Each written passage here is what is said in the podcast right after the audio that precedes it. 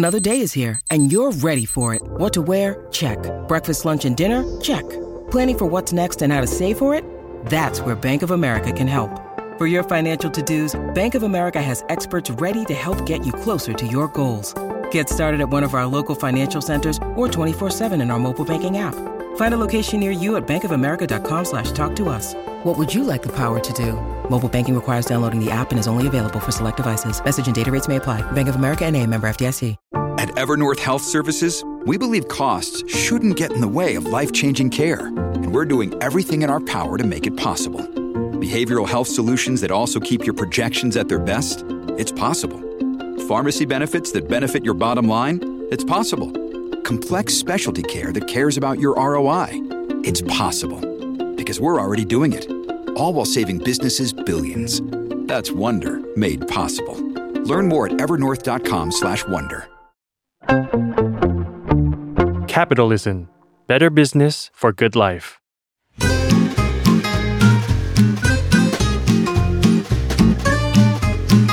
Day One Podcast กับย้อยณภสร ศิวิราช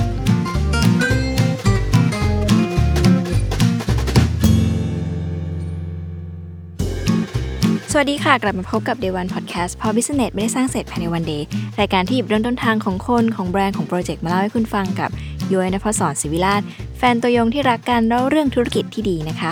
สวัสดีพี่ใหม่แฟนๆด้วยนะคะวันนี้เรากลับมาพบกันหลังจากที่หายกันไปนานเนาะวันนี้ขอหยิบเรื่องราวของแบรนด์ Instagram ค่ะเชื่อว่าทุกคนน่ะเป็นแฟนแบรนด์นี้เนาะคืออย่างน้อยต้องเคยใช้มันแม้ว่าบางคนอาจจะตอนนี้อาจจะโซเชียลดีท็อกซ์อยู่ก็เถอะหรือว่าเคยมีประสบการณ์ร่วมแน่นอนว่า Instagram ต้องเป็นหนึ่งในนั้นนะคะความน่าสนใจของ Instagram ที่หยิบมาเล่าวันนี้ก็เพราะว่าย้อนไปอ่านหนังสือมาเล่มหนึ่งค่ะชื่อว่า No Filter นะคะชื่อไทยก็คือ No Filter ไม่มีใครเหมือน Instagram อันนี้เขาถูกแปลเป็นไทยแล้วก็ออกมาเป็นหนังสือจริงๆน่าจะประมาณกลางปีที่ผ่านมาถ้าจำไม่ผิดนะคะก็เป็นหนังสือที่เล่าเรื่องราวแบบลึกสุดใจเลยของ Instagram ตั้งแต่จุดเริ่มต้นไปจนถึงกระบวนการคิดธุรกิจต่างๆการซื้อขายบริษัทซึ่งสนุกเกินมันเกินหนังสือประวัติแบรนด์ทั่วไปก็เลยหยิบช่วงแรกของหนังสือเนี่ยมาเล่าให้ฟังเพื่อว่าแบบใครชอบหรือก็หรือชื่นชอบเรื่องราวของ Instagram ก็ไปตามต่อกันได้นะคะแล้วก็ความดีงามของหนังสือเล่มนี้คือเขาอะเขียนโดยคุณซาร่าไฟเออร์นะคะเขาเป็นบรรณาธิการแล้วก็เป็นผู้สื่อข่าวบรรณาธิการนั่นแหละเป็นของทีมข่าวเทคโนโลยีใน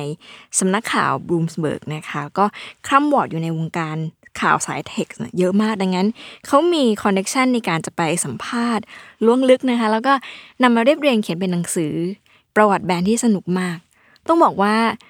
โยเป็นคนหนึ่งที่ชอบอ่านแล้วก็เล่าเรื่องแบรนด์มากนะคะก็เป็นแรงบันดาลใจมากๆที่อยากจะเขียนหนังสือเกี่ยวกับแบรนด์สักเล่มแต่ว่าเราพบว่ามันไม่ง่ายเลยเพราะว่านอกจากเรื่องการเก็บเกี่ยวข้อมูลมาแล้วมาสังเคราะห์ให้เป็นเรื่องเล่าเรื่องราวสนุกๆได้เนี่ยมันมีปัจจัยมากมายเต็มไปหมดนะคะไม่ว่าจะการสัมภาษณ์เชิงลึกหรือว่าการไปเจอแหล่งข้อมูลต่างๆซึ่งหนังสือเล่มนี้ที่เขียนโดยคุณซาร่าไฟเออร์เนี่ยมันค่อนข้างครบถ้วนและสนุกมากๆด้วยก็เลยหยิบมาเล่าให้ฟังว่าทำไมวันนี้ต้องเอาเรื่อง Instagram มาเล่าทั้งที่จริงๆก็ไม่ใช่แบรนด์ใหม่หรือว่าอะไรที่ต้องมาเพิ่งตื่นเต้นตอนนี้นะคะแต่ว่าเหมือนกับย้อยเปิดศักราชใหม่ก็อ่านหนังสือเล่มนี้แล้วรู้สึกว่าเฮ้ยเรื่องราวมันมากกว่าที่คิดใครจะไปคิดว่าคะว่าแอปพลิเคชันโซเชียลเน็ตเวิร์คที่เกี่ยวกับรูปภาพเนี่ยมันจะสร้างมูลค่าทางเศรษฐกิจแต่ต้องย้อนถามคุณผู้ฟังนิดนึงก่อน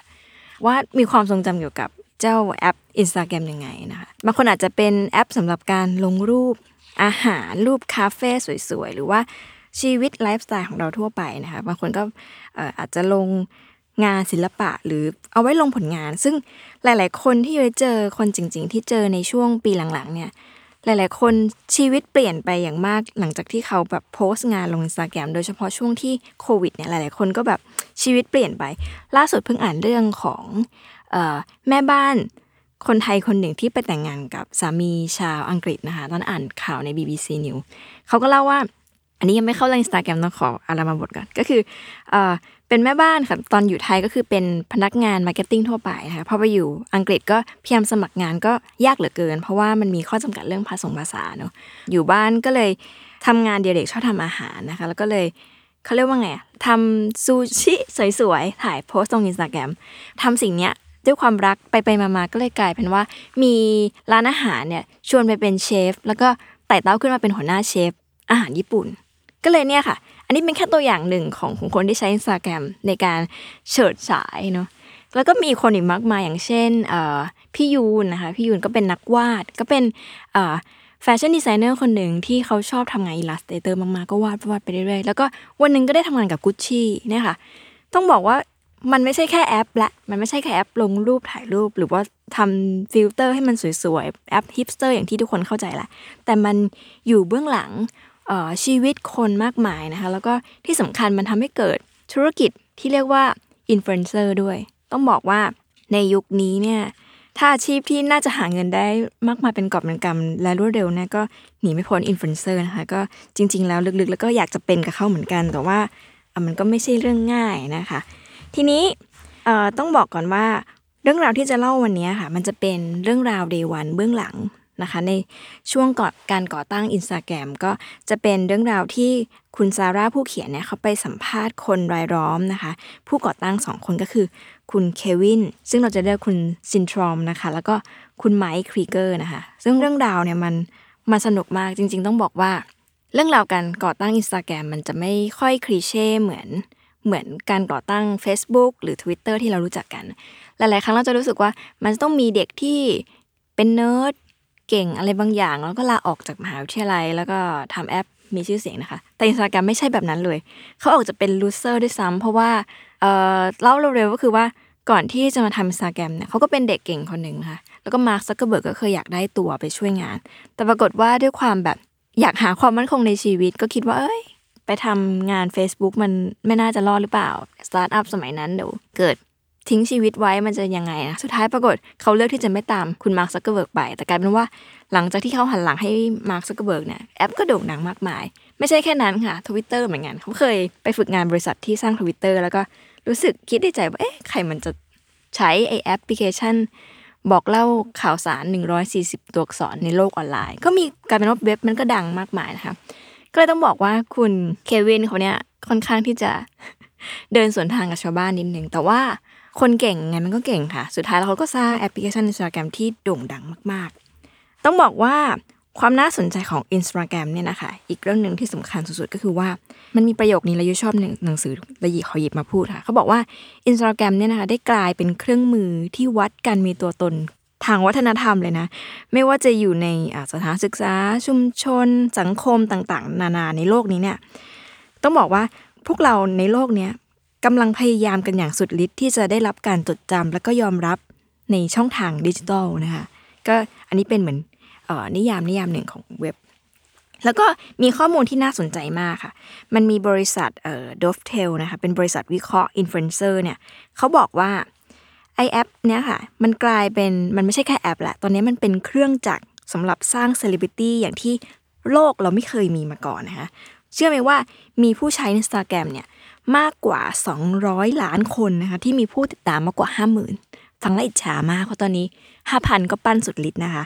แล้วก็ไม่เพียงเท่านั้นค่ะถ้านับแบบเร็วๆก็คือว่ามันมีเซเลบริตี้เนี่ยใน Instagram อ่ะมากกว่า6ล้านคนนะคะที่เขาเนี่ยมีคนติดตามเป็นล้านผู้ติดตามก็คือต้องบอกว่ามากกว่า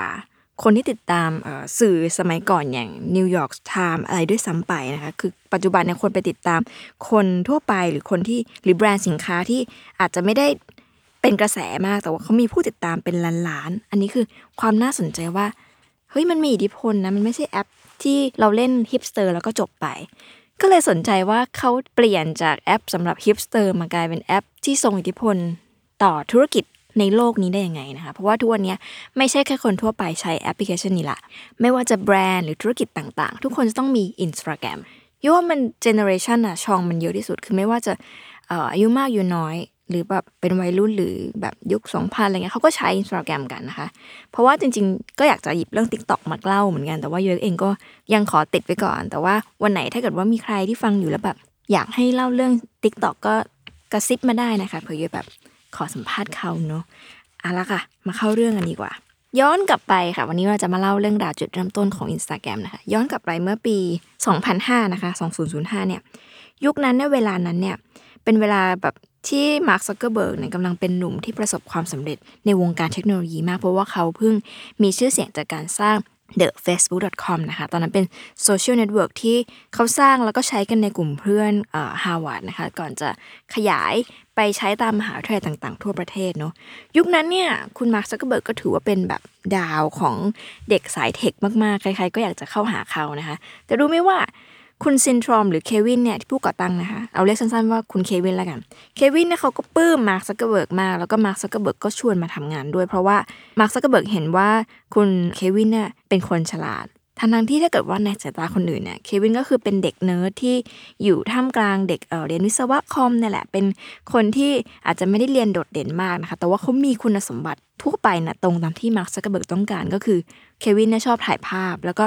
ทำโปรเจกต์ส่วนตัวเยอะนะคะตอนนั้นระหว่างเรียนเนี่ยเขาทำเว็บไซต์ที่ชื่อว่า Photobox ด้วยนะคะแล้วก็เป็นเว็บไซต์ที่เอาไว้อัปโหลดภาพขนาดใหญ่ตอนนั้นมาร์ค ซักเกอร์เบิร์กก็ชวนเขาว่าเฮ้ยไปทำงานด้วยกันไหมแต่ว่าเควินก็แบบเอ้ยขอคิดดูก่อนว่าจะไปดีไหมนะแต่ว่ายิ้มอิ่มเอมในใจเลยว่าไอดอลมาชวนไปทำงานนะคะเพราะว่ายุคนั้นเนี่ยใครๆก็พร้อมที่จะลาออกกระโดดไปทำสตาร์ทอัพกันมันเท่มากๆทีนี้ระหว่างที่เควินกำลังคิดสาระตะเขาก็ไปปรึกษานะคะอาจารย์เป็นอาจารย์ช่วยสอนในโครงการแบบทักษะผู้ประกอบการนะคะว่าเอ๊ะมาร์คมาชวนคุณจะไปไหมอาจารย์เขาบอกว่าเฮ้ยอย่าเลยแบบเพราะว่าแบบถ้าไปทำFacebook ตอนนี้นี่มันจะเหมือนเราไปทิ้งศักยภาพว่าคุณมีความดีงามมากกว่านั้นจะไปทิ้งชีวิตไว้กับแอปพลิเคชันที่ดูจะไม่มีอนาคตได้อย่างไรอะไรอย่างนี้นะคะแล้วก็บอกอีกว่าแบบFacebook อะไรเนี่ยมันก็เป็นแค่กระแสเดี๋ยววันนึงก็หายไปมันไม่ทางเติบโตพอได้ยินผู้ใหญ่ให้คำแนะนำอย่างนั้นนะคะคุณเควินก็เลยแบบโอเคไม่ไปละกันก็เลยไปบอกมาร์คว่าไม่ไปนะแล้วก็หลังจากนั้นก็เดินทางไปเรียนต่อที่ฟลอเรนซ์ประเทศอิตาลีนะคะยูชอบประวัติของคุณเควินตรงที่ว่าเขาดูเป็นคนแบบเนิร์ดคือชอบอะไรจะไปทำทางนั้นให้สุดยกตัวอย่างเช่นจริงๆแล้วเขาบอกว่าตอนนี้เขาเรียนสมัครเรียนที่สแตนฟอร์ดอะค่ะเขาก็คิดว่าเขาจะเรียนด้านวิศวกรรมโครงสร้างและประวัติศาสตร์ศิลปะเพราะว่าจริงๆเนี่ยตัวเองเป็นคนเนิร์ดศิลปะมากนะเป็นคนชอบถ่ายรูปด้วยอะไรเงี้ยแล้วเขาก็บอกว่าเขาเห็นภาพตัวเองว่าได้ออกเดินทางไปทั่วโลกไปฟื้นฟูภาพนะคะในโบสถ์ภาพเขียนโบราณเพราะว่าหลงไหลในวิทยาศาสตร์ที่อยู่เบื้องหลังของงานศิลปะเหล่านี้มากๆแล้วก็รู้สึกว่าการที่นวัตกรรมอะไรพวกนี้ทางวิศวกรรมศาสตร์หรือวิทยาศาสตร์เนี่ยมันมีประโยชน์หรือว่ามันมีคุณค่าต่อการฟื้นฟูศิลปวิทยาในยุคนั้นมากๆอะไรเงี้ยเขาก็เลยมาเรียนก็เลยตลกดีว่าเฮ้ยปกติคนมาเรียนวิศวะคอมก็คืออยากจะเป็นแบบสตาร์ทอัพผู้ยิ่งใหญ่อะไรเงี้ยแต่ว่าตัวเควินน่ะเป็นคนหลงไหลด้านศิลปะมากๆก็เลยคิดภาพตัวเองว่าฉันจะเป็นนักวิทยาศาสตร์โบราณสถานโบราณศิลปะอะไรพวกนี้นะคะเพราะแบบมีความฝันอยากจะไปบูรณะภาพเขียนแล้วก็ระหว่างทางที่เรียนอยู่ที่อิตาลีอะค่ะเขาก็รู้สึกว่าเขาแบบหลงไหลงานคราฟของอิตาลีมากต้องมองอิตาลีมันมีงานคราฟอยู่เนาะระหว่างที่เรียนศิลปะก็ไปเรียนรู้การทำไวน์นะคะไปเรียนตัดรองเท้าไปเรียนทำกาแฟนะคะตอนนั้นแบบเขาก็อินอยู่กับการทำคาปูชิโน่รสเลิศมากๆเพราะว่าไปอยู่ในดินแดนต้นตำรับอะไรอย่างนี้นะคะจริงๆไม่ใช่แค่นั้นเขาไม่ได้อยู่ดีๆเป็นคนที่หลงไหลศิลปะเหล่านี้นะคะต้องบอกว่าช่วงวัยเด็กของคุณเควินอ่ะเขาก็น่าสนใจมากเพราะเขาโตในครอบครัวที่แม่เนี่ยเป็นมาร์เก็ตติ้งนะคะฝ่ายการตลาดของบริษัท monster.com นะคะก็เป็นทำงานเกี่ยวกับอินเทอร์เน็ตอะไรพวกนี้แหละเขาก็ให้ลูกๆเนี่ยหัดใช้อินเทอร์เน็ตตั้งแต่เด็กๆเลยนะคะก็พออยู่บ้านเล่นเกมคือปกติบ้านหนึ่งเขาไม่ให้เล่นเกมแต่บ้านนี้ให้เล่นเกมค่ะก็เลยกลายเป็นว่าพอเล่นเกมชนะเบื่อมากแล้วก็เลยเขียนโปรแกรมสร้างด่านใหม่ๆเองขึ้นมาเล่นเองกับน้องนะคะก็เลยเป็นคนที่มีพรสวรรค์กับการเขียนโค้ดโปรแกรมอะไรอย่างนี้มาตลอดเท่านั้นไม่พอสมัยเรียนมหาวิทยาลัยนะเป็นคนที่หลงไหลเสียงเพลงมากๆนะคะก็เป็นดีเจด้วยไม่ได้เป็นธรรมดาเวลาเป็นดีเจเขาก็แบบซื้ออุปกรณ์แล้วก็เรียนรู้ด้านการต่อเสาอากาศทำเพลงอิเล็กทรอนิกส์นะคะเป็นเล่นดนตรีด้วยในบางครั้งแล้วก็เนี่ยค่ะคือเขาทำสิ่งนี้มากมายแต่เวลาเขาอยู่มหาวิทยาลัยเวลาอยู่สแตนฟอร์ดเขาก็จะไม่ค่อยบอกใครว่าเฮ้ยเขาเป็นดีเจนะเขาเป็นนักกีฬาลาคอสนะเขาเป็นกัปตันทีมด้วยนะคะหรือว่าเป็นแบบคนจัดปาร์ตี้สโมสรด้วยนะอะไรเขาไม่ค่อยบอกคนอื่นเขาชอบแบบบอกว่าเป็นโปรแกรมเมอร์ที่ไม่ค่อยเก่งนะคะทีนี้นอกจากตรงนี้ค่ะกลับมาที่ฟลอเรนซ์นะคะที่อิตาลีนะคะระหว่างที่เขาเรียนปริญญาโทด้านศิลปะเนี่ย เขาก็ด้วยความที่เขาเป็นคนเนิร์ดการถ่ายภาพเขาก็คิดว่าอ่ะไหนๆก็มาเรียนศิลปะแหละฉันจะเรียนด้านการถ่ายภาพไปเก่งกาจระหว่างนั้นก็เก็บเงินค่ะแล้วก็ซื้อกล้องคุณภาพที่ดีที่สุดเลนส์ที่ดีที่สุดนะคะคิดว่ากลับมาจากการเรียนที่อิตาลีเนี่ยฉันต้องกลายเป็นช่างภาพระดับโลกที่ดีนะคะแต่ปรากฏว่าวันที่เข้าไปในห้องเรียนค่ะอาจารย์เขาก็บอกว่าเฮ้ยคุณไม่ได้มาเรียนเพื่อกำลังสร้างผลงานนะเขาก็เลยยึดกล้องบอกเอากล้องมาเก็บก่อนเดี๋ยวจบคลาสแล้วค่อยคืนไปนะแล้วก็ครูก็คืนกล้องตัวเล็กๆมาให้คือกล้องโฮก้านะคะเป็นกล้องที่แบบถ่ายภาพขาวดำจัดสี่เหลี่ยมจัตุรัสเบอร์ๆนะเป็นกล้องพลาสติกแบบนั้นอาจารย์ก็บอกว่าเฮ้ยเควินคุณต้องเรียนรู้ที่จะหลงไหลความไม่สมบูรณ์แบบด้วยนะคะก็เลยปีนั้นทั้งปีน่ะก็เป็นช่วงเวลาที่เขาเนี่ยได้ถ่ายรูปด้วยกล้องพลาสติกโฮก้าตัวนั้นแล้วก็ใช้ชีวิตตามร้านกาแฟนะคะอันนี้มันภาพตัดสลับเลยนะคือสมมติว่าถ้าเขาเลือกที่เขาจะไปตามคุณ Mark Zuckerberg เนี่ยเขาก็จะกลายเป็นวิศวกรเขียนโค้ดในเว็บไซต์แบบสร้างชื่อไปแล้วแต่ชีวิตคือถ้าบอกงี้คนเรามันมีทางเลือกเสมอเนาะแล้วก็หลายๆครั้งเป็นไหมคะว่าเวลาเราเลือกทางหนึ่งเราก็จะชอบคิดภาพตัวเองว่าเฮ้ยถ้าวันนั้นเราไม่เลือกแล้วเราจะเป็นอะไรอยู่อะไรเงี้ยอันนี้ฉายภาพชัดเจนเลยคุณเควินเขาไม่เลือกที่จะไปกับคุณมาร์คซักเกอร์เบิร์กแต่ว่าเลือกที่จะจิบกาแฟอยู่ที่อิตาลีแล้วก็เรียนถ่ายรูปนะคะซึ่งมันก็ไม่สูญเปล่าเพราะว่าเขาเคยบอกไว้ว่าสิ่งที่เขาเป็นบทเรียนที่ได้จากการมาเรียนศิลปะคราวนี้เนี่ยเขาพบว่าสิ่งที่ประกอบด้วยเทคนิคซับซ้อนนะคะมันก็ไม่ได้มีความหมายว่ามันจะต้องดีกว่าสิ่งที่มีอยู่เสมอไปอันนี้ก็เป็นคีย์เวิร์ดที่ดีมากนี่ก็โน้ตไว้นะคะแล้วก็ตัดข้ามมาค่ะวันนี้ขอเล่าแบบ run through ไปตาม history ซึ่งจริงๆเรื่องราวของ Instagram มันมีแบบขึ้นลงสนุกมากทุกหน้าที่ยุ้ยเปิดอ่านหนังสือเล่มนี้มันมีความแบบข้อมูลแบบวู้ว้าววู้ว้าวตลอดเวลานะคะกลับมาที่เรื่องของเควินค่ะพอไปเรียนฤดูร้อนไปเรียนสั้นๆที่อิตาลีก็กลับมาที่อเมริกานะคะช่วงนั้นเนี่ยเป็นช่วงที่สื่อเขาพูดถึงเรื่องบริษัทเทคโนโลยีเยอะมากเควินก็ไปอ่านเจอเรื่องราวของบริษัทหนึ่งชื่อว่า Odeo นะคะใน New York Times Odeo เนี่ยเป็นบริษัทที่ตอนนั้นเนี่ยเป็นผู้จัดจำหน่ายพอดแคสต์ทางอินเทอร์เน็ตนะคะแล้วก็พอเควินอ่านเรื่องราวของพวกเขาเสร็จก็ตัดสินใจว่าเฮ้ยฉันอยากจะไปฝึกงานที่นั่นก็เลยส่งอีเมลถึง CEO ที่นั่นนะคะว่าอยากจะฝึกงานซึ่งCEO คนนั้นเนี่ยก่อนหน้านี้ก็เป็นคนที่มีชื่อเสียงมากในวงการเทคนะคะเพราะว่าเขาเป็นคนที่แบบเป็น founder ที่ทำเรื่องบล็อกเกอร์ให้กับ Google ด้วยนะคะแล้วก็หลังจากที่เควินส่งจดหมายขอฝึกงานเนี่ยก็ได้ตอบรับแล้วก็ไปฝึกงานที่นั่นโดยตอนนั้นที่ฝึกงานเนี่ยเขาฝึกงานอยู่กับคุณแจ็คดอร์ซี่ซึ่งแจ็คดอร์ซี่เนี่ยเป็นวิศวกรหน้าใหม่ซึ่งตอนหลังนะเขาก็กลายเป็นผู้ก่อตั้ง Twitter นะคะเว็บเนี่ยบริษัท Odeo เนี่ยตอนหลังก็เป็นบริษัทที่ก่อตั้ง Twitter ที่เรารู้จักกันดีนะคะตอนนั้นเนี่ยคุณเควินก็อายุ22เองเนาะแล้วก็ฝึกงานอยู่กับมีคุณดอร์ซี่เนี่ยเป็นพี่เลี้ยงเขาก็ตัวติดกันมากเพราะว่าเป็นคนที่มีความคิดคล้ายๆกันก็คือชอบถ่ายภาพนะคะแล้วในยุคนั้นเนี่ยในซิลิคอนวัลเลย์เนี่ยเขาไม่ค่อยมีวิศวกรที่ชอบงานศิลปะเท่าไหร่นะคะเขาเลยเป็นคนที่คุยกันรู้เรื่องค่ะแล้วก็แลกเปลี่ยนกันตลอดพอจบการฝึกงานค่ะเขาก็เคว้งๆแล้วจะไปทำงานที่ไหนดีนะคะยุคนั้นเนี่ยคู่ขนานกันไปนะคะ Facebook เองก็ไม่ได้ชื่อ The Facebook แหละก็เปลี่ยนเป็น Facebook เฉยๆแล้วก็มีฟีเจอร์ต่างๆมากมายนะคะหนึ่งในนั้นก็คือนวัตกรรมการแท็กเพื่อนจำได้ไหมคะแท็กเพื่อนใน Facebook ที่มันวูว้าวมากๆก็เพราะว่าเวลาแท็กเพื่อนนะคะมันจะมีอีเมลเข้ามาแจ้งเตือนในอีเมลเราว่าเฮ้ยเพื่อนเราแท็กเรียกเราใน Facebook อะไรคือ Facebook วะเข้าไปสมัครหน่อยนี่มันเป็นกรรมวิธีหนึ่งที่ชักจูงให้คนไปเล่น Facebook เยอะขึ้นในยุคแรกนะคะตอนนั้นเนี่ย Facebook ก็เริ่มดังแหละคุณเควินก็แบบโอ้บ้าไปแล้วฉันไม่น่าแบบพลาดอันนี้เลยนะคะแต่ว่าก็ทำอะไรไม่ได้ละเพราะว่าตัดสินใจออกมาแล้วนะคะระหว่างที่เขากำลังรอว่าจะมีที่ไหนเรียกไปทำงานเนี่ยตอนนั้นเนี่ยทีม Odeo ก็เปิดตัว Twitter แล้วด้วยนะคะแต่ว่าตอนนั้นน่ะเควินน่ะก็มีแบบความคิดในใจเหมือนกันว่าเฮ้ยใครมันจะไปใช้ไอ้เว็บไซต์นี้วะจะมีคนใช้จริงๆหรอนะคะแต่ว่า Twitter ก็โด่งดังมากๆอย่างที่เรารู้กันนะคะตอนนั้นเนี่ยกลายเป็นว่างานแรกของเควินหลังจากที่ฝึกงานกับ Odeo นะคะก็คือไปทำงานที่ Googleต้องบอกว่าเป็นเส้นทางที่เราได้กลีบกุหลาบตามที่เขาเลือกจริงๆเนาะก็คือจบสแตนฟอร์ดฝึกงานในที่บริษัท Twitter นะคะแล้วก็มาร์ค ซักเกอร์เบิร์กเคยชวนไปทำงานแถมเรียนจบแล้วยังได้ไปทำงานที่ Google อีกนะคะเป็นเส้นทางที่ทุกคนใฝ่ฝันเลยแหละตอนนั้นเนี่ยสถานการณ์ Google เป็นอย่างนี้ค่ะ อนนั้นปี2006เนอะ Google เนี่ยก่อตั้งเมื่อปี1998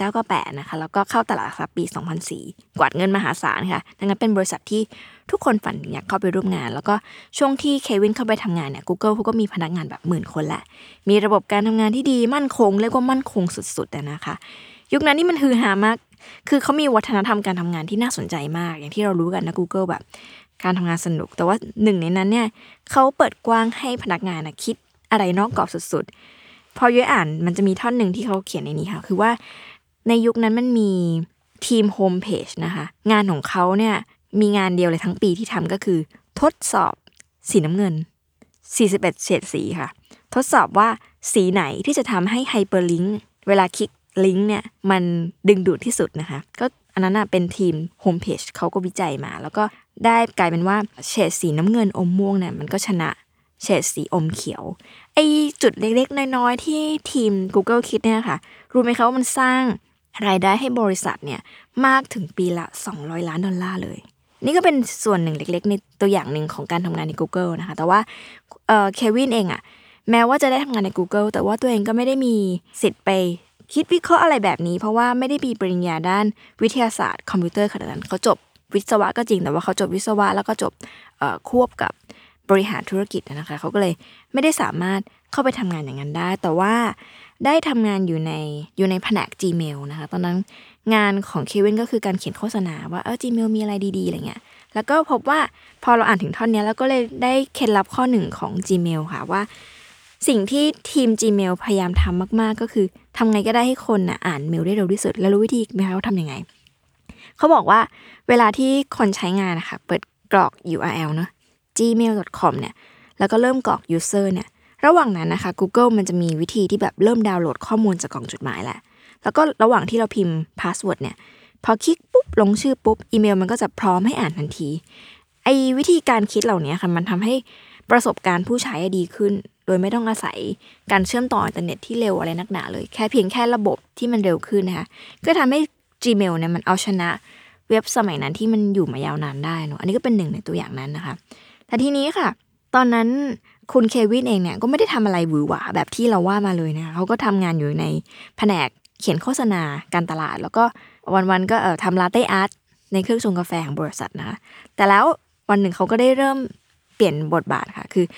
ในออฟฟิศเขาก็ย้ายคุณเควินเนี่ยไปทำงานในฝ่ายที่ชื่อว่าฝ่ายเจรจาเป็นทีมเจรจาซื้อขายของ Google นะคะอันนี้เขาก็ได้เฝ้าดูวิธีการที่บริษัทยักษ์ใหญ่อย่าง Google เนี่ยใช้ในการจีบบริษัทเล็กๆแล้วก็ซื้อในเวลาต่อมาอันนี้ก็เป็นมันเป็นหน้าที่เล็กๆที่มันยิ่งใหญ่นะคือหลายๆคนพูดหลายคนอาจจะคิดว่าเฮ้ยทำงานอยู่ในทีม Google ก็คงจะต้องทำอะไรนวัตกรรมยิ่งใหญ่แล้วถ้าเกิดถูกย้ายไปอยู่ในบริษัทอยู่ในทีมเจรจาซื้อขายมันจะได้เรียนรู้อะไรนะแต่ว่าไอ้การที่อยู่ในทีมเนี้ยค่ะมันทำให้เขาเรียนรู้ว่าอนาคตถ้าเขาไปทำบริษัทแล้วมันเป็นเล็กๆอยู่แล้วก็วันนึงมีบริษัทใหญ่ๆขอมาเข้าซื้อเนี่ยเขาจะต้องมีท่าทียังไงมันก็ส่งผลกันนะคะพอทำงานอยู่ในฝ่ายทีมเจรจาซื้อขายของ Google มาสักพักก็รู้สึกว่าเฮ้ยจะเอาไงดีกับชีวิตดีนะคะแล้วก็เลยทำงานไปด้วยแล้วคิดไปด้วยแต่ว่าด้วยความที่เควินเป็นคนแบบไม่ได้ต้องกล้าต้องซ่าเขาก็รู้สึกว่าถ้าเขาลาออกไปเพื่อไปทำธุรกิจอะไรบางอย่างมันก็เสี่ยงเกินไปนะคะระหว่างนั้นเขาก็เลยแบบทำงานที่อื่นไปด้วยนะคะทำงานเป็นผู้จัดการในบริษัทสตาร์ทอัพเล็กๆระหว่างนั้นเนี่ยก็พยายามคิดหาทางให้ออกว่าตัวเองอยากทำอะไรเพราะว่าต้องบอกว่าเควินอะไม่ได้เป็นเด็กเนิร์ดนะคะไม่ได้เป็นแฮกเกอร์แล้วก็ไม่ได้เป็นนักวิเคราะห์เชิงปริมาณที่แบบจะสามารถทำงานอยู่ในแบบ Google Twitter หรือว่า Facebook แบบนั้นแบบคนทั่วไปได้เขาก็เลยคิดว่าแล้วเขาทำอะไรได้บ้างนะคะช่วงนั้นเนี่ยถ้าเกิดไปตามร้านกาแฟในซานฟรานซิสโกอ่ะในปี2009เราก็จะเห็นด้วยว่าจะมีคนแบบเควินอยู่เยอะมากๆนะคือคนที่ทำงานในบริษัทเทคนี่แหละแล้วก็ใช้นอกเวลาเนี่ยในการคิดว่าจะเอายังไงกับชีวิตดีจะทำแอปดีไหมเพราะยุคนั้นเนี่ยเป็นยุคที่สมาร์ทโฟนมันเข้ามาแล้วนะคะคือเป็นช่วงที่ Apple เนี่ยเปิดตัว iPhone แหละสมาร์ทโฟนในยุคนั้นเนี่ยมันเปลี่ยนแนวคิดวิธีการใช้อินเทอร์เน็ตของผู้คนมากๆนะคะว่าอินเทอร์เน็ตไม่ได้มีเอาไว้แค่เช็คเมลหรือว่าหาข้อมูลจาก Google อีกต่อไปแต่ว่ามันจะกลายเป็นสิ่งที่เข้ามาอยู่ในชีวิตผู้คนนะคะดังนั้นอะไรล่ะที่คนต้องการนะคะตอนนั้นเขาก็คิดค่ะว่าทำยังไงดีซึ่งตัวเควินเองอ่ะเป็นคนที่ถนัดทำเว็บสำหรับมือถือแต่ไม่เคยทำแอปพลิเคชันเขาก็เลยรู้สึกว่าเฮ้ยงั้นเขาก็ฝึก ทำแอปด้วยตัวเองนะคะมันก็ไม่ต่างจากตอนที่เขาอยากเป็นดีเจเขาก็ไปเรียนด้วยตัวเองว่าเป็นดีเจยังไงหรือว่าอยากเป็นบาริสต้าได้เก่งทำยังไงคือช่วงนั้นเนี่ยคุณเควินเขาก็เป็นบาริสต้าในร้านกาแฟด้วยนะคะก็มันมีเรื่องตลกอีกครั้งหนึ่งค่ะคือช่วงที่เควินทำงานอยู่ร้านกาแฟก็มีมาร์ค ซักเคอร์เบิร์กมาสั่งกาแฟแล้วก็มันเป็นบรรยากาศเจือนๆนะคะออกวอร์ดนิดหน่อยที่ว่าซักเคอร์เบิร์กก็จำได้ว่าเฮ้ยฉันเคยชวนไอเด็กคนนี้ไปทำงานแต่มันปฏิเสธฉันอะไรเงี้ยก็เป็นเรื่องที่ตลกดีที่ถ้าเราเป็นซักเคอร์เบิร์กเราก็คงทำแบบเขาเหมือนกันนั่นนะคะระหว่างนั้นค่ะเควินที่กำลังคิดอยู่ว่าจะทำแอปพลิเคชันอะไรขึ้นมาในตลาดตอนนั้นดีเขาก็ทำสิ่งที่เรียกว่าเบอร์เบิร์นนะคะเบอร์เบิร์นชื่อมาจากวิสกี้ชื่อมาจากเหล้าเนอะเขาอยากจะทำแอปพลิเคชันหรือเจ้าคอมมูนิตี้โซเชียลคอมมูนิตี้บางอย่างเนี่ยเอาไว้ให้คนมาใช้งานอ่ะสามารถแชร์ไลฟ์สไตล์ของตัวเองกันว่าเฮ้ยถ้าอยู่แถวนี้จะไปทำอะไรดีนะเป็นเหมือนแบบเว็บไซต์ไลฟ์สไตล์ที่เราคุ้นชินในยุคนี้นะคะยุคนั้นเขาก็คิดทำสิ่งนี้แต่ก็ยังคิดไม่ตกว่าจะทำยังไงให้มีคนอยากใช้มากขึ้นระหว่างที่เขากำลังคิดทำสิ่งนี้เขาก็ไปชวนเพื่อนค่ะซึ่งก็ได้เพื่อนรุ่นน้องนะคะชื่อว่าไมค์ครีเกอร์ที่เป็น founder อีกคนเนี่ยก็เป็นนักเรียนสแตนฟอร์ดเหมือนกันแล้วก็เป็นรุ่นน้องก็เลยชวนมาทำบริษัทด้วยกันซึ่งจริงๆตัวครีเกอร์เองก็เป็นคนอาร์เจนตินานะคะแล้วก็เติบโตในบราซิลก็ระหว่างที่เควินชวนมาทำงานเขาก็แบบอยู่ระหว่างทำงานที่มั่นคงอยู่แล้วก็ถ้าเลือกที่จะไปทำงานกับเควินเนี่ยอาจจะต้องเสี่ยงเพราะว่าเป็นสตาร์ทอัพเนาะแต่ช่วงนั้นเขาก็สองคนก็ร่วมหัวจมท้ายกันว่าอ่ะเชื่อในสิ่งที่เควินชอบและลองดูว่ามันจะออกมาเป็นอะไรนะคะจริงๆในช่วงก่อตั้งมันก็คล้ายๆกับหลายๆแอปพลิเคชันค่ะคือสองคนพยายามคิดว่าทำอะไรที่มันจะดึงดูดเงินหรือว่าดึงดูดคนใช้งานมากขึ้นเพราะว่ายิ่งเมื่อมีคนใช้งานมากขึ้นก็จะสามารถสร้างbusiness model จากสิ่งนั้นได้นะคะแต่จริงๆมันก็ไม่เสมอไปเนาะจริงๆความดีงามหนึ่งของ Instagram อีกอย่างหนึ่งที่ต้องให้เครดิตเลยก็คือว่าการเลือกพาร์ทเนอร์คือตอนพอยุ้ยอ่านนี้ก็สงสัยว่าทำไมเควินถึงเลือกที่จะทำงานกับคริกเกอร์ที่เป็นน้องคนโปรตุเกสเนี่ยเพราะว่าเขาไม่ได้เป็นคนสนิทกันมาก่อนนะคะเพราะว่าจริงๆแล้วเนี่ยเควินดูเหมือนจะเป็นคนแบบไม่รู้เรื่องรู้ราวเนาะแต่เขาเฝ้ามองสตาร์ทอัพในวงการมาตลอดว่าอะไรคือจุดอ่อนของสตาร์ทอัพซึ่งจุดอ่อนของสตาร์ทอัพก็คือการทะเลาะกันของพาร์ทเนอร์นะคะตั้งแต่เรื่องของ Twitter ก็ดีหรือว่า Facebook ก็ดีดังนั้นวันที่เขาจะเริ่มทำสิ่งๆหนึ่งเขาก็เลยให้ความสำคัญกับสิ่งนี้มากๆว่าถ้าเขาต้องมีพาร์ทเนอร์มาช่วยเป็นโคฟาวเดอร์เนี่ยต้องเป็นคนแบบไหนแล้วก็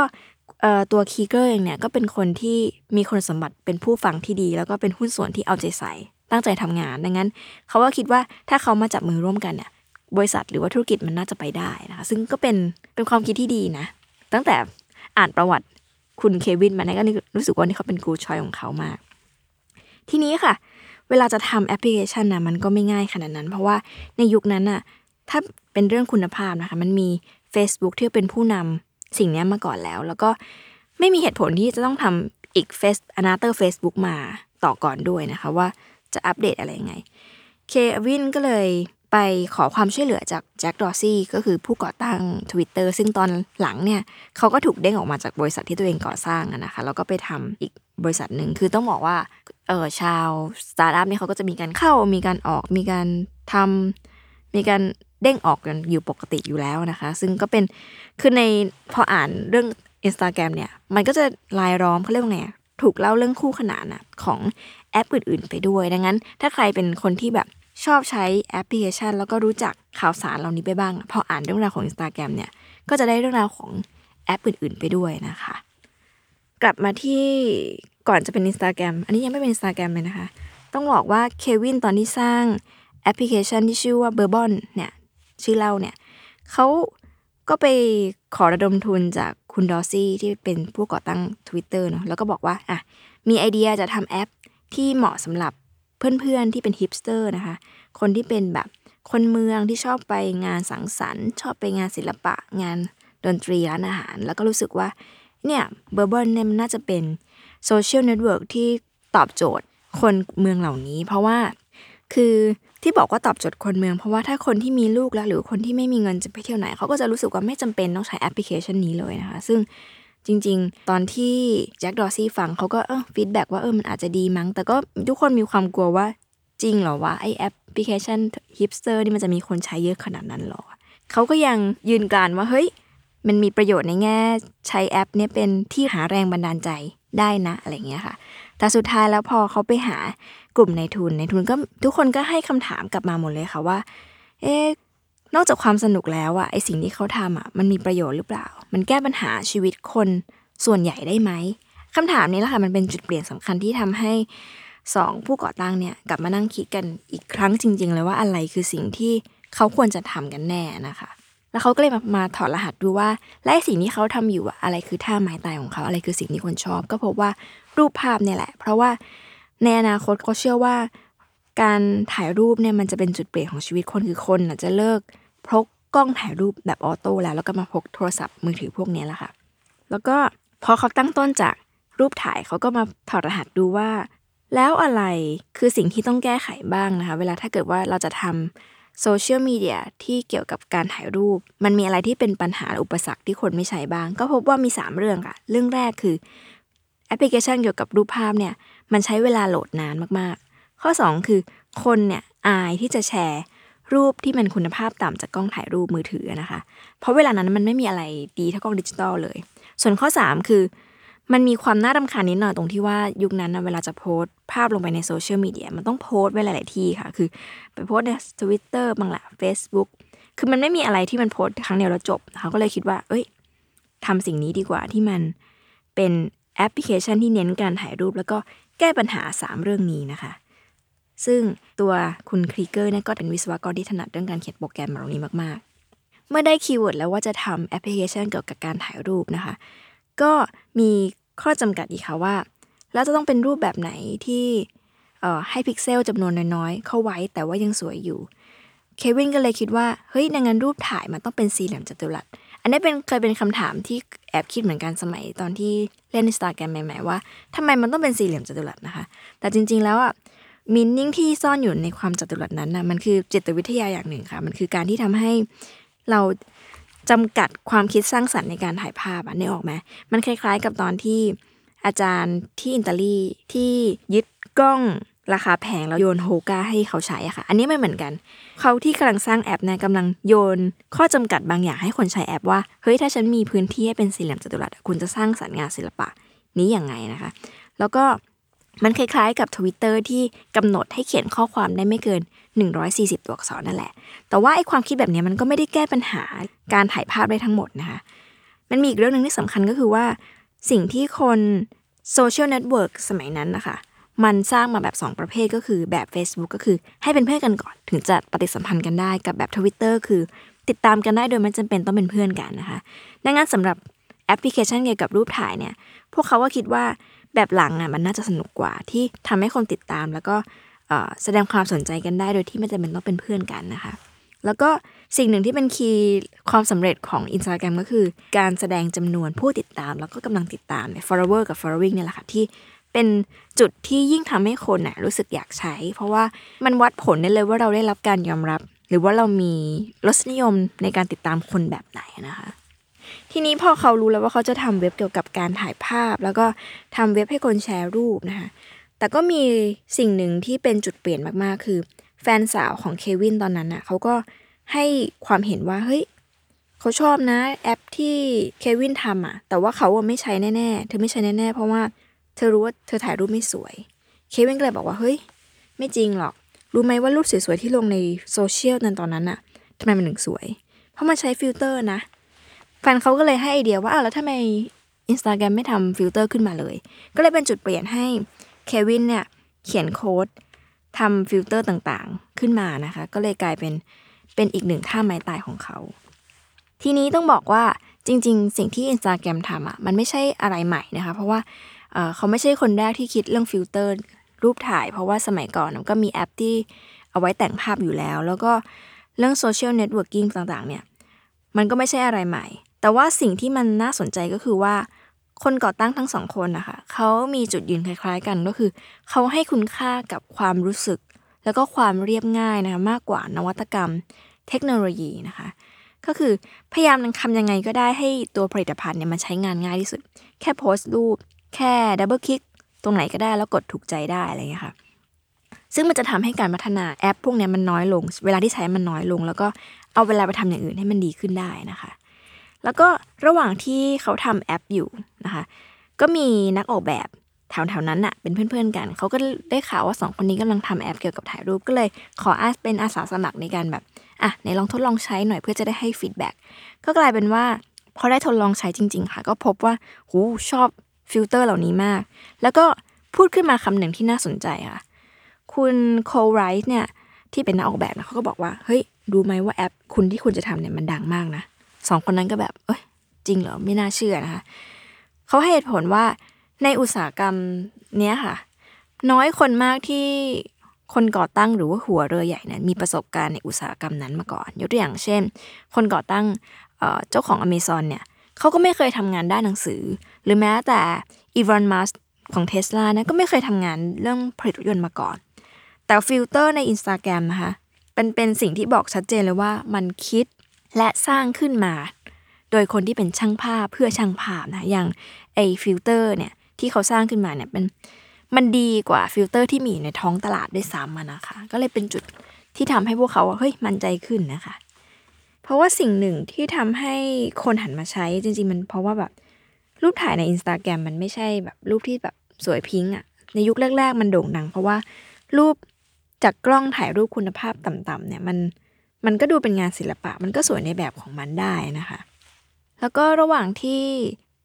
เกิดขึ้นของ Instagram นะคะก็มีหลายๆสำนักเขาก็วิเคราะห์เรื่องนี้อย่างน่าสนใจไว้ว่า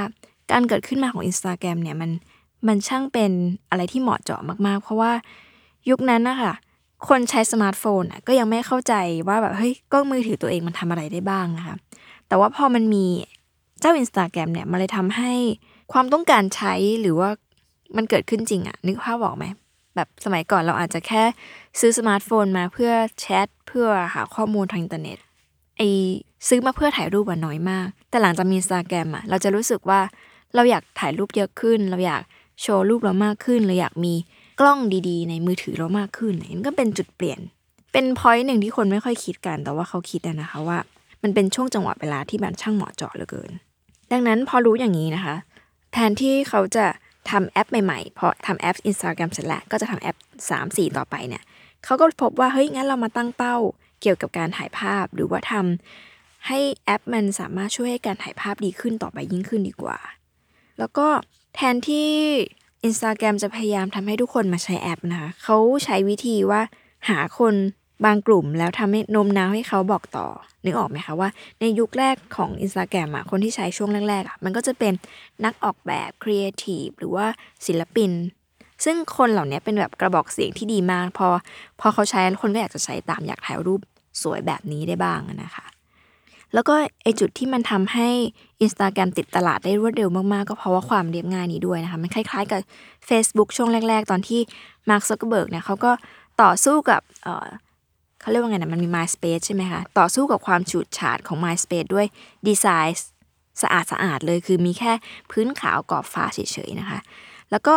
กว่า Instagram จะเปิดตัวเนี่ยตอนนั้น Facebook มันก็มีฟีเจอร์ต่างๆแบบแน่นมากๆแล้วดังนั้นไอ้ความเรียบง่ายของ Instagram เนี่ยก็ทำให้คนเนี่ยหันมาสนใจแล้วก็เริ่มเปิดใจที่จะใช้แอปพลิเคชันนี้นะคะหลังจากที่ Instagram เปิดตัวไปได้2เดือนนะคะเควินก็มีโอกาสได้เจอกับ CEO ของ Foursquare ซึ่งตอนนั้นก็เป็นแอปพลิเคชันที่โดดเด่นมากๆเรื่องการแบบรีวิวสถานที่แนะนำสถานที่นะคะสองคนก็คุยกันค่ะทีนี้เควินก็ขิงให้ฟังว่ารู้ไหม Instagram เนี่ยวันนึงมันจะโตกว่า Twitter นะคุณ Foursquare เขาก็แบบเฮ้ยไม่มีทางละบ้าหรือเปล่ามันจะไปดังกว่าได้ไงเควินก็บอกว่าลองคิดดูสิคนเราเนี่ยกว่าที่จะ Twitter ได้แต่ละทีค่ะมันกดดันมากว่าเราจะเขียนหรือจะพูดอะไรออกไปแต่ว่า Instagram มันง่ายมากเพราะว่าการโพสต์รูป1รูปมันก็โพสต์เลยแต่จริงๆเควินค่ะกว่าจะโพสต์รูป1รูปแล้วก็เลือกแล้วก็แต่งรูปอยู่นานเหมือนกันนะคะทีนี้สิ่งที่น่าสนใจก็คือว่าจริงๆมันมีแอปพลิเคชันหรือว่าเทคโนโลยีต่างๆที่ให้บริการเรื่องการถ่ายภาพเนี่ยมามากมายนะคะแต่ว่ามันมีเข้ามาแล้วก็จากไปมีเข้ามาแล้วก็จากไปไม่เคยมีแอปไหนหรือว่าสิ่งประดิษฐ์ไหนเนี่ยที่มันเปลี่ยนโลกได้เลยนะคะแล้วอะไรคะที่ทำให้ Instagram มันต่างจากแอปพลิเคชันอื่นสิ่งที่มันทำให้ต่างก็คือว่า Instagram ค่ะ มันเป็นเรื่องของจิตวิทยามากกว่าเรื่องของเทคโนโลยีนะคะคือในแง่ที่ว่ามันทำให้คนรู้สึกอย่างเช่นฟิลเตอร์ในแอปที่ทำให้รู้สึกว่าของที่เขาถ่ายเนี่ยมันดูราวกับงานศิลปะหรือเป็นเรื่องที่คนเนี่ยเริ่มมองชีวิตตัวเองไม่ต่างจากเดิมหลังจากที่เราใช้ Instagram เราจะมองชีวิตเราไม่เหมือนเดิมอีกต่อไปนะคะเราจะมองสังคมที่เราอยู่หรือแม้กระทั่งเรามองสังคมที่อยู่ไกลตัวเราออกไปเนี่ยไม่เหมือนเดิมไปอย่างสิ้นเชิงอันนี้มันค่อยๆเป็นจุดที่ทำให้ Instagram มันเปลี่ยนโลกนี้จริงๆนะคะหลังจากที่เขาเปิดตัวกันไปเป็นที่เรียบร้อยนะคะก็ดูเหมือนว่าแอปจะประสบความสำเร็จแล้วนะคะเพราะว่ายุคนั้นเนี่ยคนใช้แอปพลิเคชันดาวน์โหลด Instagram เนี่ยเยอะมากๆมันก็แปลว่ามีคนใช้ iPhone รายใหม่มากขึ้นนะคะยุคนั้นเนี่ย Instagram ใช้เฉพาะ iPhone จำได้ไหมคะตอนนั้น Android ยังใช้ไม่ได้เหตุผลก็คือว่าตัววิศวกรคุณครีเกอร์ที่เป็นคนเขียนโค้ดเนี่ยเขาเขียนได้แต่ภาษาที่มันเอาไว้ใช้ใน iPhone ตอนช่วงแรกเขาก็เลยยังไม่ได้ไปลงทุนในการเขียนโค้ดสำหรับ Android นั่นคือเหตุผลนะคะ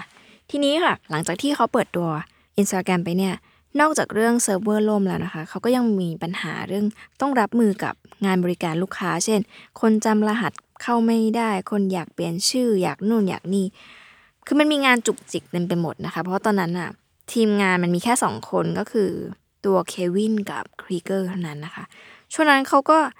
เริ่มที่จะรับคนมากขึ้นแต่ว่าต้องบอกว่าปัญหาหรือความยากจริงๆของสตาร์ทอัพอีกเรื่องนึงก็คือการรับคนเข้ามานะคะเพราะว่ามันไม่ใช่เรื่องง่ายเลยที่จะได้คนที่ DNA หรือมีความคิดคล้ายๆกันแล้วยิ่งเวลาที่บริษัทยังไม่สำเร็จมากเนี่ยมันก็มีมากกว่าเรื่องความมั่นคงมันมีความแบบจัดการจะดึงคนเก่งๆไปทำงานได้มันก็ไม่ใช่เรื่องง่ายนะคะแต่ว่าเขาก็ได้เจอกับพนักงานนะคะคือเหมือนกับคนนี้เป็นคนที่เก่งกาจเรื่องการจัดการคอมมูนิตี้มากก็ได้ชวนคุณโจชัวรีเดอร์เนี่ยมาทำงานเป็นแบบฝ่ายคอมมูนิตี้ที่คอยจัดงานนะคะหรือว่าตอนนั้นก็เริ่มจ้างวิศวกรอีกคนแล้วก็คือคุณเชนสวีนี่นะคะเท่ากับว่าตอนนั้นน่ะ Instagram มีพนักงาน4คนนะคะโดยเขาแบ่งหน้าที่กันว่าคุณเควินนั่นก็จะเป็นคนที่ออกหน้ากับสาธารณะแล้วก็ดูแลเรื่องภาพลักษณ์ดูแลเรื่องความสัมพันธ์กับนักลงทุนผู้สื่อข่าวต่างๆนะคะในขณะที่ครีเกอร์เนี่ยเป็นคนเบื้องหลังที่ทำงานเรื่องวิศวกรรมนะคะแล้วก็ในยุคนั้นนะคะพอ Instagram มันเกิดขึ้นมาเนาะมันก็มีแอปพลิเคชันที่เกี่ยวกับการแชร์รูปภาพเนี่ยเกิดขึ้นมากมายในตลาดนะคะหลายแอปเลยแต่ว่าจุดที่มันต่างก็คือว่าใครๆก็ทำ Instagram ได้นะคะแต่ว่าไม่ใช่ทุกคนที่ทำให้ Instagram เนี่ยเป็นชุมชนได้นะคะสิ่งหนึ่งที่ดีงามและเป็นจุดแข็งมากๆก็คือว่า Instagram เป็นแอปพลิเคชันที่รวมกลุ่มศิลปินดีไซเนอร์ช่างภาพแข็งแรงมากๆเพราะว่าระหว่างที่เขาทำแอปเนี่ยคุณ Reader ที่บอกเป็นผู้จัดการฝ่ายคอมมูนิตี้เนี่ยก็เป็นคนนำทีมในการจัดอีเวนต์ที่ชื่อว่า Insta Meet นะคะ Insta Meet เนี่ยก็เป็นเหมือนงานปาร์ตี้เล็กๆที่ชวนคนใช้ Instagram ในยุคแรกๆมาเจอกันมาคุยกับทีมงานว่าชอบอะไรไม่ชอบอะไรหรือว่าตอนนี้ทำอะไรอยู่แล้วก็แม้กระทั่งจับมือคนในเครือข่ายให้เขารู้จักกันเป็นเหมือนแบบที่มิงเกิลที่ค่อนข้าง exclusive แล้วก็มันเหมือนแบบใครที่เป็นคนใช้กลุ่มแรกแล้วได้เชิญมางานนี้มันจะแบบดีมากๆดังนั้นอันนี้ก็เป็นอีกหนึ่งเคล็ดลับหนึ่งคือเขาสร้าง product ไปพร้อมๆกับสร้าง community คนที่ใช้งานสินค้าเขาด้วยนะคะก็เลยอันนี้ก็เป็นฐานหนึ่งที่ทำให้เป็นแฟนแบรนด์ที่แข็งแรงต่างจากแอปพลิเคชันอื่นๆที่ทำเกี่ยวกับรูปภาพพอมันเริ่มมีคอมมูนิตี้ที่เห็นภาพชัดเจนแล้วว่าโอเคสิ่งที่ฉันทำมันรวมคนเหล่านี้นะคะมันก็เลยแบบมีความชัดเจนมากว่า Instagram เนี่ยมันได้รวมเอาผู้คนที่ตั้งใจเล่าเรื่องราวที่น่าสนใจในโมเมนต์เล็กๆเนี่ยเหล่านี้พอมารวมกันแล้วอ่ะมันพลิกโฉม culture บางอย่างได้มากๆอย่างน้อยคือมันสร้างวัฒนธรรมป๊อปบางอย่างได้จริงๆซึ่งในยุคนั้นมันก็ไม่ได้มีอะไรที่สร้างการเปลี่ยนแปลงได้ขนาดนี้นะคะแล้วก็นอกจากเรื่องความสวยงามเขาเรียกว่าไงเรื่องสิ่งดีๆที่ดูแอปมันประสบความสำเร็จนะมันก็มีเรื่องหนึ่งที่น่าสนใจมากก็คือว่าปัญหาคือ Instagram มันส่งเสริมผู้ใช้งานด้วยการสร้างคอมมูนิตี้ได้ก็จริงแต่เราไม่สามารถบังคับผู้ใช้งานได้นะคะต้องบอกว่าในโลกนี้มันไม่ได้มีแต่คอนเทนต์ที่สวยงามอ่ะมันมีคนที่แชร์เรื่องราวแย่ๆออกไปในโซเชียลมีเดียเหมือนกันพยายามอย่างเช่น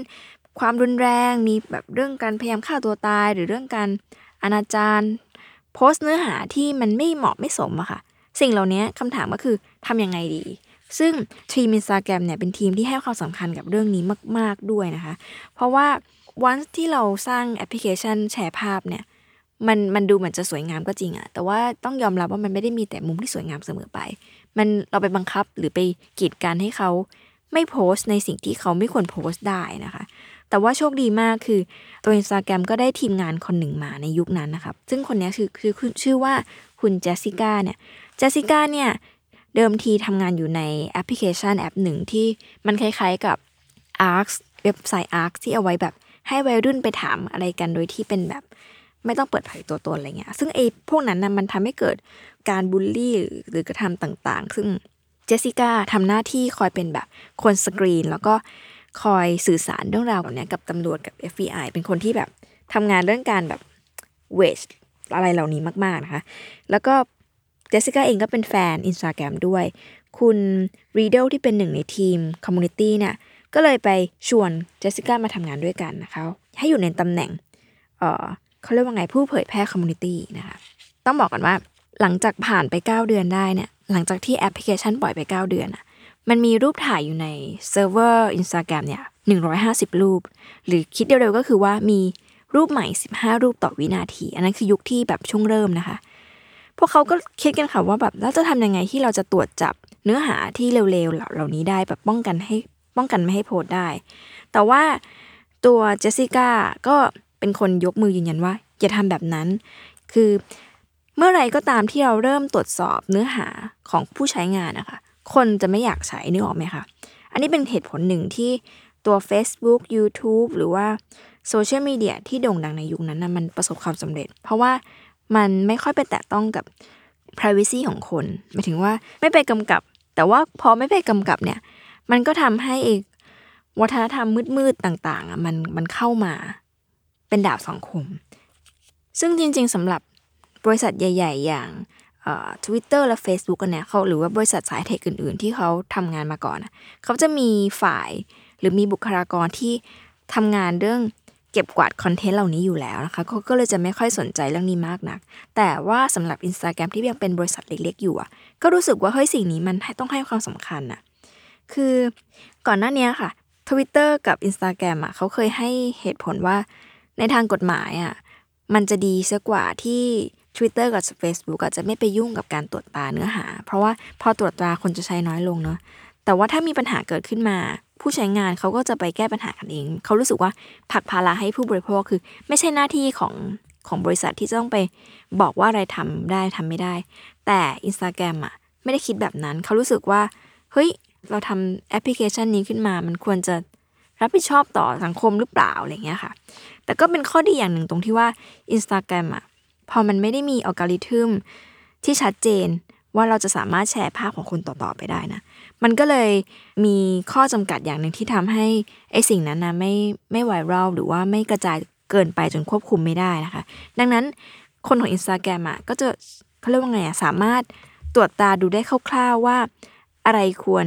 ทำอะไรไม่ควรทำยกตัวอย่างเช่นเขาพยายามจะทำฟีเจอร์แบบว่าแนะนำผู้ใช้และนำแอคเคาท์ที่ดีๆเห็นไหมคะอันนี้ก็เป็นทางหนึ่งที่เขารู้สึกว่าแทนที่จะไปห้ามดังนั้นเราแนะนำสิ่งที่ดีไหมว่าคอนเทนต์ที่ควรได้รับการชื่นชมมันควรเป็นแบบไหนอะไรเงี้ยนะคะก็คือพยายามเผยแพร่สิ่งที่มันเชิงบวกมากขึ้นอะไรเงี้ยซึ่งกลยุทธ์เนี้ยสุดท้ายแล้วมันก็เลยทำให้เกิดแฟนตัวจริงของ Instagram มากขึ้นแล้วก็เขาก็ค่อยๆบอกต่อกันนะคะว่าเฮ้ยภาพสวยๆเป็นแบบไหนหรือมันจะคอนเทนต์ที่ดีมันเป็นยังไงทีนี้ค่ะพอ Instagram มันเริ่มมีคนใช้งาน10ถึง10ล้านคนเนี่ยตอนนั้นน่ะดารานักแสดงฮอลลีวูดเนี่ยใช้แล้วก็อยากจะลงทุนด้วยมากๆเพราะรู้สึกว่าเฮ้ยพอฉันใช้แอปนี้แล้วคนมาใช้เยอะขึ้นฉันควรจะได้ส่วนแบ่งหรือเปล่าดังนั้นดาราทุกคนส่วนใหญ่ก็พยายามจะแบบติดต่ออยากมาร่วมลงทุนใน Instagram นะคะอย่างยกตัวอย่างเช่นจาเล็ตเลโตหรือว่าจัสตินบีเบอร์ต่างๆแต่หนึ่งในนักแสดงที่น่าสนใจก็คือ Ashton Kutcher ค่ะที่เรารู้จักกันดี Ashton Kutcher เนี่ยเขานอกจากเป็นนักแสดงคอมเมดี้ที่เรารู้สึกว่าเฮ้ยมันก็หล่อเป็นวันๆเนี่ยแต่จริงๆแล้วอะค่ะเขาเป็นคนที่เป็นนักลงทุนคนหนึ่งที่มีสายตาแหลมคมมากๆนะคะเขาเนี่ยทำงานกับคุณกายโอเชลี่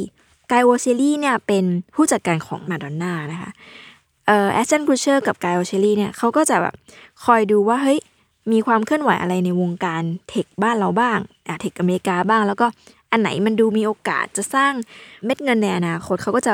ไปร่วมลงทุนนะคะก็ไม่ใช่แค่วงการโซเชียลมีเดียด้วยแต่ว่าแบบ Uber Airbnb Spotify หรือแม้กระทั่งแบบแอปพลิเคชันอื่นๆเกี่ยวกับการถ่ายภาพเนี่ย Ashton Kutcher ก็ลงทุนมาแล้วทีนี้พอเขามาเจอ Instagram เขาก็เลยรู้สึกว่าเฮ้ยฉันอยากจะร่วมมากๆโดยที่มันมีความน่าสนใจอย่างหนึ่งคือเขามีวิธีดูค่ะว่า Instagram เนี่ยเป็นกระแสหรือเป็นสิ่งที่น่าสนใจจริงๆเขาบอกว่าเขาดูจากว่าแอปนั้นเนี่ยมันทำให้ผู้คนน่ะใช้เวลามันได้มากขึ้นจนเป็นนิสัยหรือเปล่านะคะเพราะจริงๆเนี่ยสิ่งที่เราแข่งขันกันจริงๆอ่ะคือการดึงดูดเวลาเหมือนที่ Netflix เคยบอกเนอะว่าคู่แข่งจริงๆเขาก็คือเวลาดังนั้นถ้ายิ่งเราทำสิ่งที่ดึงเวลาดึงความสนใจคนได้มากเท่าไหร่มันยิ่งมีประสิทธิภาพเท่านั้นนะคะแล้วก็เรื่องนี้มันเกิดขึ้นแล้วกับNetflix เกิดขึ้นกับ Twitter แล้วก็ Facebook นะคะดังนั้น Instagram ก็เลยเป็นที่จับตาของนักลงทุนมากๆแต่ตอนที่คูชเชอร์พยายามจะขอร่วมลงทุนนะคะเควินเองก็แบบยืนการว่าไม่เด็ดขาดแล้วก็ไปมาสุดท้ายก็กลายเป็นเพื่อนรักกันนะคะไม่ใช่เพราะว่าไปร่วมลงทุนนะแต่ว่ามันเกิดเหตุการณ์หนึ่งที่เควินเคยไปช่วยชีวิต Ashton Kutcher นะคะก็เลยกลายเป็นเพื่อนสนิทกันต่อมาแต่ว่ามันเป็นรายละเอียดตลกๆซึ่งอ่านได้ในหนังสือนะคะ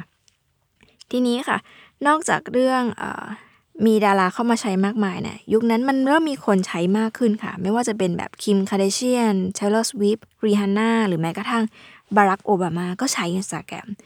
ทำให้แอปพลิเคชันมันเติบโตมากขึ้นมากๆนะคะแล้วก็เริ่มมีคนเข้าทีมเข้ามามากมายนอกจากความสำคัญของการปรับให้ฟังก์ชันการใช้งานมันดีมากขึ้นแล้วเนี่ยสิ่งที่ Instagram ทำมาโดยตลอดและพยายามทำก็คือการจัดตั้งทีมคณะบรรณาธิการหรือว่าเหมือนเป็นทีมคิวเรเตอร์ที่คอยตรวจสอบดูว่าเฮ้ยเราควรจะส่งสปอตไลท์ไปที่ account คนไหนดีอะไรเงี้ยนะคะเพื่อให้รู้สึกว่า Instagram มันไม่ได้มีแต่เรื่องคนเด่นคนดังแต่ว่าคนธรรมดาคนที่เป็นดีไซเนอร์คนที่เป็นเชฟคนที่เป็นนักกีฬาก็สามารถ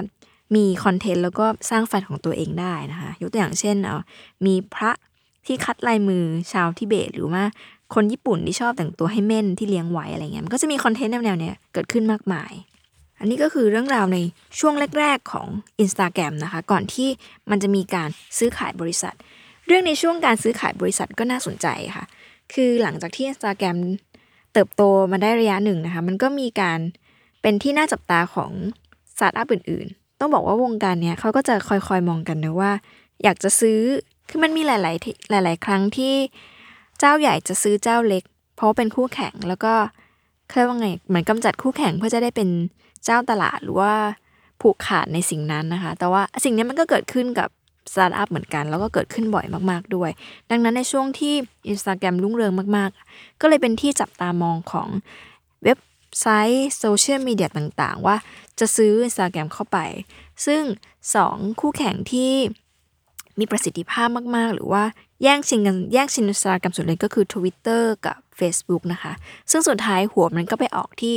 Facebook ซึ่งต้องบอกว่ามันมีเรื่องราวเขียนอยู่ในนี้เหมือนกันและอยากให้คนไปอ่านมากๆถ้าใครสนใจเรื่องตอนการซื้อขายบริษัทอันนี้สนุกว่าจริงๆ Instagram มาคุยกับ Twitter อยู่นานมากนะคะว่าจะซื้อขายเท่านี้เท่านั้นไหมแล้วตัว Twitter เองอ่ะก็เป็นบริษัทที่เหมือนค่อนขอดมอง Instagramไม่ค่อยดีมาตลอดนะคะแล้วพอดังนั้นตอนที่เขายอมขายให้ Facebook ก็เลยรู้สึกอินตามไปด้วยจะบอกว่านี่มันหนังสืออัตชีวประวัติแบรนด์แต่ว่าอ่านสนุกเหมือนอ่านนิยายจริงๆนะคะก็เลยวันนี้หยิบมาเล่าให้ฟังแค่ช่วงของการก่อตั้ง Instagram ว่า